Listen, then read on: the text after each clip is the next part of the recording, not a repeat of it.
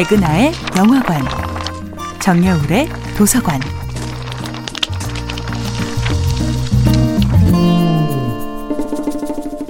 안녕하세요. 여러분과 아름답고 풍요로운 책 이야기를 나누고 있는 작가 정여울입니다.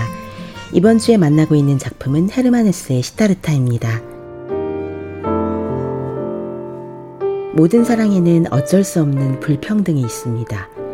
누군가가 한쪽을 더 많이 사랑하게 되어 있습니다. 상대방을 내가 더 많이 사랑했을 때, 그럼에도 그 사랑이 아깝거나 억울하거나 부당하다고 느껴지지 않을 때, 그 순간이 바로 진정한 사랑의 순간이 아닐까요? 우리는 결코 보답받을 수 없는 사랑을 통해 사랑의 본질이 주고 또 주는 것에 있음을 깨닫습니다. 시다르타에게 결핍된 감수성, 그것은 더 많이 사랑하는 사람이 겪을 수밖에 없는 쓰라린 아픔이었습니다. 시다르타는 그 누구도 진심으로 사랑해 본 적이 없었죠. 부모님을 떠나 출가할 때도 뱃속에 자신의 아이를 품은 카말라를 떠날 때도 그들의 상처 입은 마음을 이해하지 못했지요.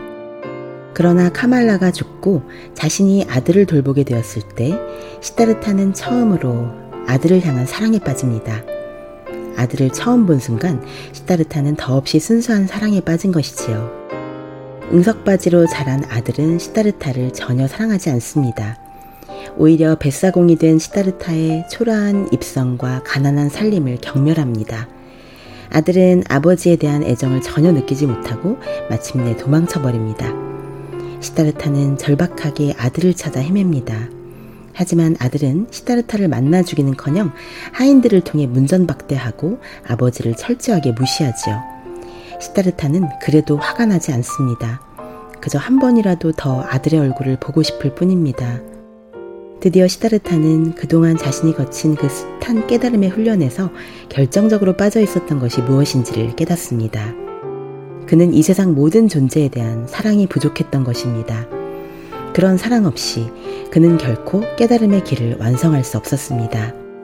아들에게 버림받은 시타르타는 비로소 뜨거운 눈물을 흘립니다. 자신을 위해서가 아니라 깨달음을 위해서가 아니라 사랑을 잃은 자의 슬픔을 비로소 이해하기 시작한 것입니다.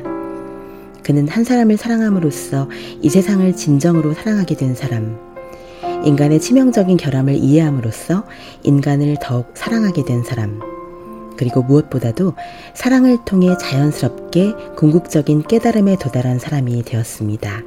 정여울의 도서관이었습니다.